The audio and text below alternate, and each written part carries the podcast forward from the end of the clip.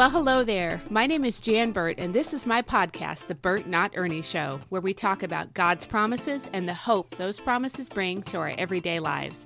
Whenever I meet somebody new, I introduce myself as Jan Burt and say, like Burt and Ernie, since it's easy to confuse my last name with a different one. And almost always people smile when they think of Burt and Ernie. That got me thinking. I'm a Burt, and I'm not an Ernie. But how often do we live as if we're someone God never meant for us to be? Part of knowing who you are is knowing who you're not. Hence the name The Burt Not Ernie Show. I'm so glad you're here. Let's dig into God's promises.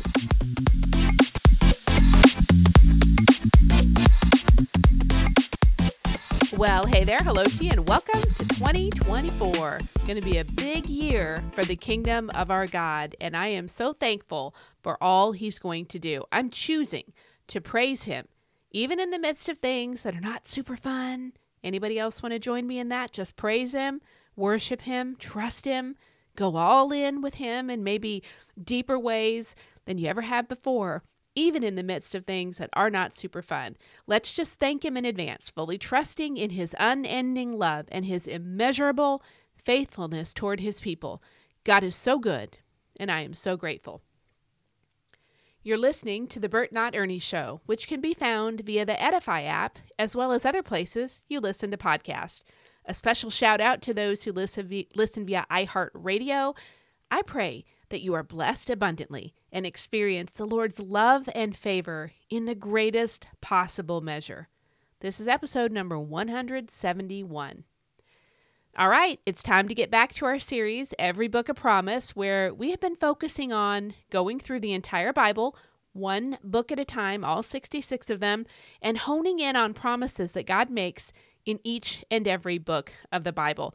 It's been a great series so far, and I'm excited to get back into it. Today, we're looking at a book that is pretty well known, um, and that is it's got like an interesting portion of the Bible in this sense that um, you you see God working behind the scenes. Like His name is not like all over this book. It's really a unique book of the Bible. You read it and you know God is on the move and He's doing things, but He's not mentioned there the way He is in other portions of the Bible. Some of you already know what book I'm talking about. Like many other books in the Old Testament, it takes place during a time of exile for the history of God's chosen people, the Israelites. It's the book of Esther. What a great encouragement for us when we face difficult times. And if we're honest, which I will be right now, we do face times when we feel like we are in some kind of an exile, some sort of exile. Rejection, serious health issues, serious financial issues, loneliness, relationships that are falling apart, transitions, even normal, healthy, good transitions in life, career changes or empty nest, or these things are good, but they can still be they can still be difficult. What about a big move? Like say you've got you've got this great job post college. It's a career opportunity. You've prayed for it. You're so excited about it, but it's going to be a big move. And so it's kind of wrapped up together in the exciting, but also like, ooh, this is a little bit, I feel a little exiled. I don't know anybody there. I'm moving away from all the things I know. These things are a part of life. You can just feel like you're in an exile in so many different ways. Take parenting. They say that for 18 years, you see your child pretty much daily, every single day. And then, after they leave home, over the duration of your lifetime, not your kid's lifetime, your lifetime, you will see your child in total for about one more year. You see them every day for 18 years, and then in total, all accumulated, about one more year total. I think that sheds a little bit of light on why there is kind of a grieving process that can happen when your kids leave home. It's it is a shock to the system, literally. You do not see them every day anymore, and it stretches out into this like whole new vastness, it's just a, a very big change. It can feel like an exile. I get that it's not the same kind of exiles that the Israelites were going through at the time the book of Esther was, you know, at that historical moment in time, but God still cares about the seasons that are exiling for us. It's very real. People can kind of be smoking and joking about some of these things, if you would. Can you tell my husband is a retired military, using terms like smoking and joking?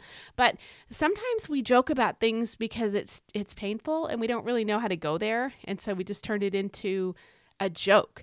But the reality is, these things are they call for adjustments in our lives. They're difficult. Of course, it feels like an exile in some ways, these situations I described, and how many others that I didn't mention. How could it not? How could it not? You know, I think that uh, when I think about the empty nest thing, I just want to share this real quick just to see is there anybody else that feels this way? And you can always like message me, reach out to me, send me a text, um, IM me, whatever, like DM me.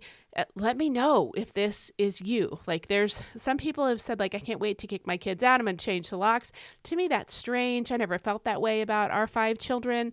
And also, when people say that out loud, it like reminds me of there's a scene from The Help I don't know if you've read the book or seen the movie The Help. When Miss Leefolt says about her toddler Mae Mobley, Mae Mobley says, "I'm hungry, mommy," and and Miss Leefolt says, "She's always hungry," and all the other ladies around her they laugh. Everybody but Skeeter, and Skeeter replies, "You know she can hear you, Elizabeth." That's what comes to mind for me when I hear parents speaking like that, and their kids are right there in earshot. You know they can hear you, right? When you say, "I can't wait for these little," uh, you know, whatever you want to call them, uh, basically irritants thorns in my side to get out of my house so I can change the locks. You know they can hear you, right? That's uh this is not our children are not cannon fodder. They're not jokes. The Bible says they're gifts from the Lord, and blessed are you when your quiver is full. Hello, that's a little bit different than I can't wait for you to get on out of here so I can change the locks. You know they can hear you, right? They don't feel loved, seen, protected, watched over, valuable, important you know words have consequences. You realize that right? You and i are we are we growing in our understanding of that? That god means it when he says that the power of life and death are in the tongue. That means words count for a whole lot more than we like to believe that they do. So when you're in some kind of exile type situation the word of god the bible all throughout the Old Testament and then all throughout the New Testament, the whole of it, it holds out hope to you in buckets full, like bucketfuls of hope, not teaspoons, not milliliters, bushels of hope. All you have to do is simply receive the hope that the Bible offers. Some of the greatest passages of the Bible were written during times of exile. Some of the brightest beacons of hope were penned during the darkest days of the nation of Israel. And as it tells us in the New Testament, Everything in the Bible was written for our edification, for us to know and understand who God truly is, how He works in the lives of people, and also so that we would have ample reason to hold on to Him, the one who not only authors our faith, but also authors all true hope. And that is where we find ourselves today for this episode of the Burt Not Ernie Show, right in the middle of the book of Esther, chapter 6 we can find hope that will, if we choose to allow it to, bring us out of any pit that we're in and fill us to overflowing with just the certainty that our God is right now working in the details, right now, working in the details on so many different levels, and He has not fled the scene. Okay, I'm going to read from the New Living Translation, Esther chapter 6, and I'm going to start at the very beginning in verse 1. That night, the king had trouble sleeping, so he ordered an attendant to bring the book of the history of his reign so it could be read to him. In those records, he discovered an account of how Mordecai had exposed the plot of Bigthana, I think that's how you say that, and Teresh, two of the eunuchs who guarded the door to the king's private quarters. They had plotted to assassinate King Xerxes. What reward or recognition did we ever give Mordecai for this? the king asked. His attendants replied, Nothing has been done for him. Who is that in the outer court? the king inquired. As it happened, Haman had just arrived in the outer court of the palace to ask the king to impale Mordecai on the pole he had prepared. Okay, sometimes, I'm just pausing right here. Sometimes when we maybe read this story, we think of it as like you're going to be hung on the gallows. No, no, no. He was going to impale Mordecai. This is the kind of kingdom that King Xerxes was running. Do you know how long it takes you to die being impaled on a pole? It is a slow, painful, torturous death. That was Haman's plan for Mordecai. This is what's happening in real time. But Haman has no idea that the king has just been unable to sleep and has just had the record of the history of his kingdom, narcissist much maybe, his kingdom read to him. And he's now thinking about what can we do for Mordecai, who saved my life. So the Haman, the I'm sorry, so the attendants replied to the king. The Hamans, the attendants replied to the king. Haman is out in the court. Bring him in, the king ordered. So Haman came in, and the king said, What should I do to honor a man who truly pleases me? Haman thought to himself, Whom should the king wish to honor more than me? I think Haman and Xerxes both might have struggled with narcissism. So he replied, If the king wishes to honor someone, he should bring out one of the king's own royal robes, as well as a horse that the king himself has ridden, one with a royal emblem on its head. Let the robes and the horse be handed over to the to one of the king's most noble officials, and let him see that the man whom the king wishes to honor is dressed in the king's robes and led through the city square on the king's horse. Have the officials shout as they go, This is what the king does for someone he wants to honor. Excellent, the king said to Haman. Quick, take the robes and my horse, and do just as you have said for Mordecai the Jew, who sits at the gate of the palace. Leave out nothing you have suggested. So Haman took the robes and put them on Mordecai, placed him on the king's own horse, and led him through the city square, shouting, This is what the king does for someone he wishes to honor. Afterward, Mordecai returned to the palace gate but Haman hurried home dejected and completely humiliated. When Haman told his wife Zeresh and all his friends what had happened, his wise advisers and his wife said, Since Mordecai, this man who has humiliated you, is of Jewish birth, you will never succeed in your plans against him. It will be fatal to continue opposing him. While they were still talking, the king's eunuchs arrived and quickly took Haman to the banquet Esther had prepared. That's Esther chapter 6, verses 1 through 14 from the New Living Translation. You probably know the backstory, but Mordecai served the king during the exile, and he was Jewish. Haman hated him, and that hate led to a plan to exterminate all of the Jews, not just not just Mordecai, but all of them from Xerxes' kingdom. And that was what Mordecai knew. Okay, this is what Mordecai knew until the moment that Haman showed up with the king's horse and the king's robes to lead him around the city square, declaring that he was being honored by the king. He didn't see this coming. He didn't see this coming. What he knew is that he's in exile and death, annihilation of him and all his people is looming. And then here comes Haman, his arch nemesis, to do this thing for him that must have shocked Mordecai. Mordecai could not see how God was working behind the scenes. He did not know that the king could not sleep. And so the record of his own history was read to him by his servants. Uh, and also, as I mentioned earlier, that seems a bit narcissistic because it is. I mean, he was a great king, but it's still narcissistic. This is another great reminder for us that even in exile, under a tyrant who was powerful beyond compare and dangerous, the brutality of his kingdom. Uh, whoa, Nelly, is all I can say about that. Even under a raging, cruel narcissist who only focused on himself, even in that mixed up mess, God can bring a stark reminder of the good that you've done, the right things that you've done. And God can make a way for you to get what He wants you to have. It's not your due. It's kind of what God says is due to you, and He can make a way for you to get that. He's always working in the details. All that God did behind the scenes reminds us of how gracious He is, that He really is in the details. You know, the saying is the devil's in the details, and that's true because the devil is a mimic. And so, of course, he's fiddling in the details because God works in the details. But even the devil is God's devil, as Martin Luther said. And so we can trust and even expect God to do things beyond our expectation, behind the scenes, that we will have no way of knowing that He's doing. Can you remember that? The next time it feels dark and heavy and all hope seems lost, will you remember how God took care of Mordecai's enemy Haman and made him to be the one to give Mordecai the king's reward and honor. And beyond that, who do you think was impaled? Do you think Haman ended up impaled on the on the you could call him gallows it was more disgusting than gallows that he had set up for mordecai yes he actually lost his life there as he was told by his wife and his friends just can't succeed It will utterly fail. That was the truth because God was on the move, working in the details. Can you remember how this all played out the next time you're in a, a difficult, tight spot and you feel like you're in exile?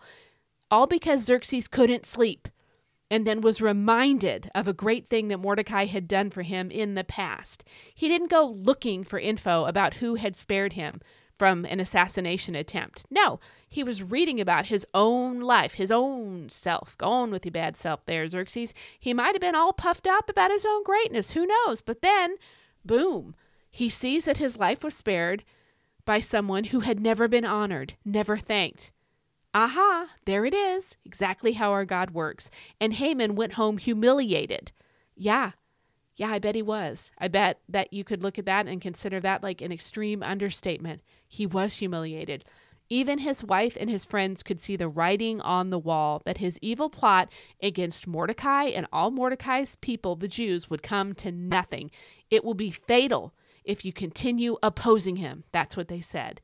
It will be fatal if you continue opposing him. Sometimes, when you won't bow to someone, which is how it was with Mordecai and Haman, Mordecai was not going to bow to Haman. Haman was not the king, and he was not the one true God of Israel. And so Mordecai wasn't going to bow to him.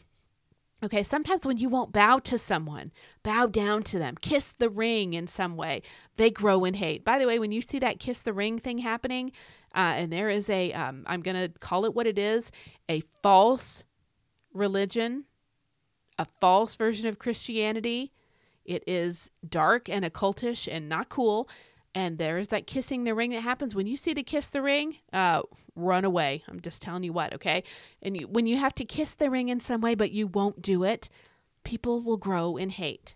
God sees this. There may be people who'll grow in hate for me just for saying what I just said about kissing the ring. Uh, people see it, they hear it. But you know what? God hears and God sees all, and He's working behind the scenes. So it doesn't really matter that much that you could have, you know, all of the forces of the entire earth against you. And if it's you and God, you have the victory. We need to remember this. God works behind the scenes and all the little details, like sleeplessness, and He brings out of it exactly what He chooses. Isn't this good news? Isn't this really just the promise of hope? The promise that God sees? He is El Roi, R O I, El Roi, and that means the God who sees. One of his names is El Roi, the God who sees. He is Yahweh Roi, the God who sees, the God who sees you. He's working behind the scenes in the things that you cannot see. He's trustworthy. He's true to his character, and he keeps all his promises. And this hope is what we find in the book of Esther. It's a promise to us that our God will not set us aside he is not going to leave us at the mercy of those who hate us. He's never going to fail to make note of when we've done the right thing, even when we're in a season of exile. That's a pretty solid promise to stand on as we begin the new year of 2024, isn't it? Let's get excited about the hope that we have because our God sees. And He is working in all the details that involve us. Let's get excited about that. And I have one more tiny little snippet to add here at the end. Um, in the past, a couple of different times, I have mentioned a movie that has a scene in it that is it's um it's powerful because they're quoting the Bible. I want to give you a disclaimer. This is not a movie that you should grab uh, rent on Amazon and push play in front of your kids. This movie is so real. There is language out the wazoo in it. It is so real and so brutal. It is actually a, a very accurate picture of the extreme evil that that man can be that actually really happened during World War II. It's the movie Fury, F U R Y. It's the tank movie that I had mentioned before, where there there's a scene in the beginning where they're talking about "Are you saved?" and the new guy Norman is like, "Oh, I've been baptized. That ain't what he asked you. You need to listen. Ain't what he asked. Are you saved? Because what you're about to see out there, you're gonna need to know Jesus, right? Like there's those things in it. But then the movie is like there is graphic violence, there's extreme language. I do not want to say go watch this movie. If you want to see the clip that I mentioned regularly where they're in the tank and they're going to die, it's like five guys in a tank that has a busted track, so they are stuck in place with 300 Nazi SS soldiers who are not happy about the way the war has gone. I mean, they're gonna they're gonna kill you, skin you alive, kind of kill you. They know they're gonna die.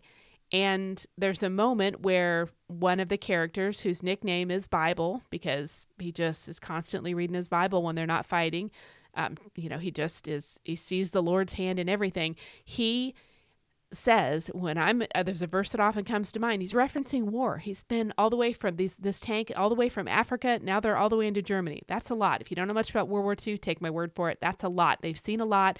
That's a lot to be a tank crew still together. Save this one new guy. That's a lot. He says there's this one verse that I remember that I think of, and it's from Isaiah. Here am I, Lord, send me.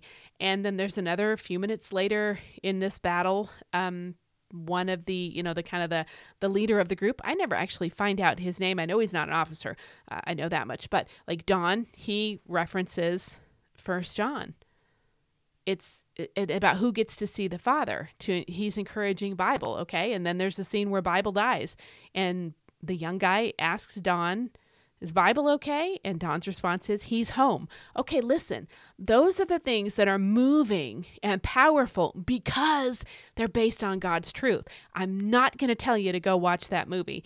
It is up to the eyeballs in the reality of what World War II was. And if you know me in real life, then you have an idea of how many books I have read about uh, what the Nazis, the Germans, did not just to the Jewish people, uh, to the French, to the uh, to the 900 day siege of Leningrad in Russia, um, Stalingrad, you know, the 1.5 million boys that died there. I, I could just go on and on and on. Like the it's astronomical the the volume of just death and destruction.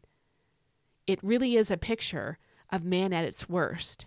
And I think we're probably entering an era when we're going to see that kind of stuff happening again. So um, it's a shock and awe movie. I don't necessarily recommend it, but those particular scenes are they're they're the perfect counterbalance. A handful of words from the Word of God perfectly counterbalances everything.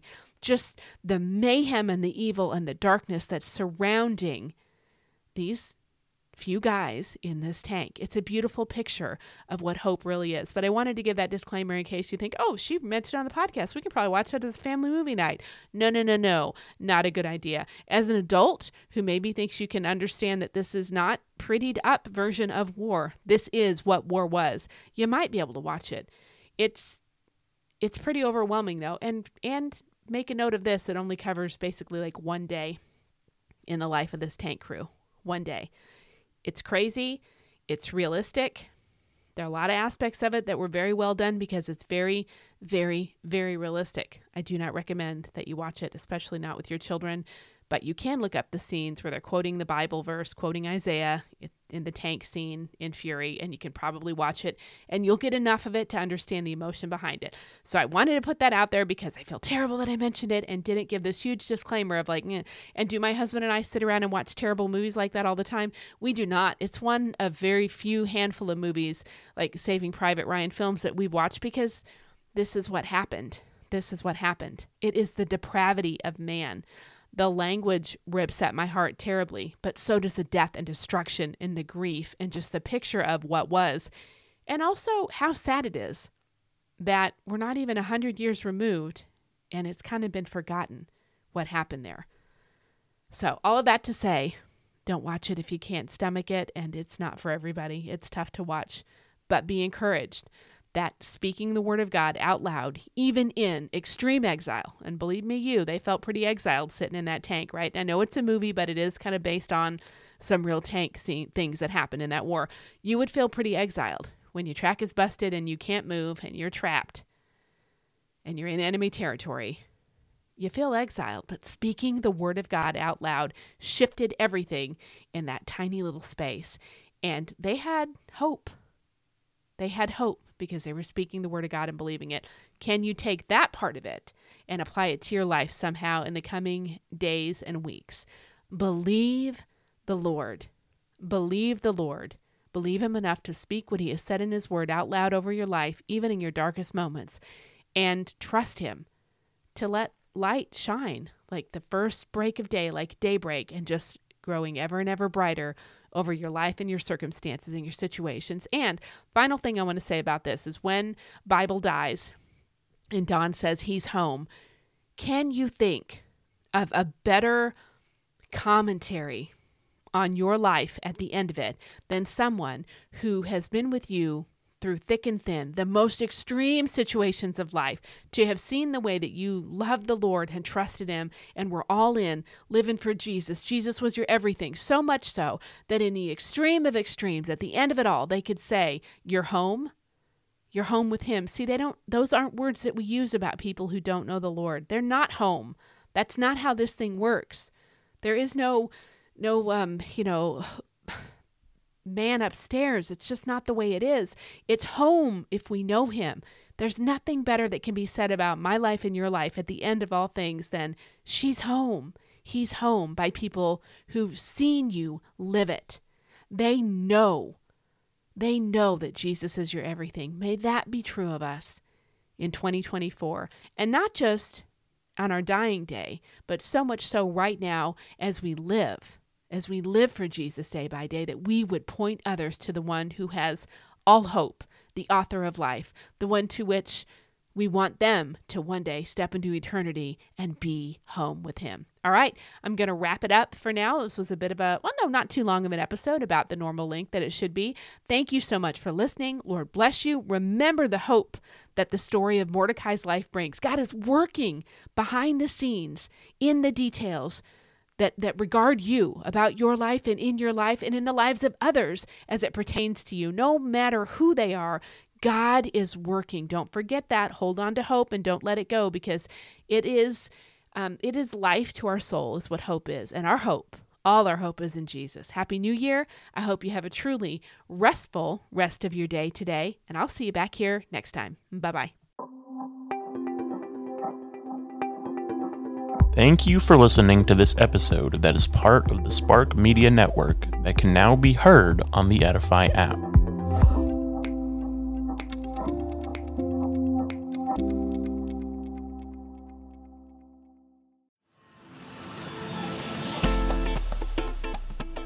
So glad you joined me for this episode of the Burt Not Ernie Show. It's an honor and a blessing to talk about God's promises with you. Have a fabulous day, and remember, part of knowing who you are is knowing who you're not. Lord bless. I'll see you next time.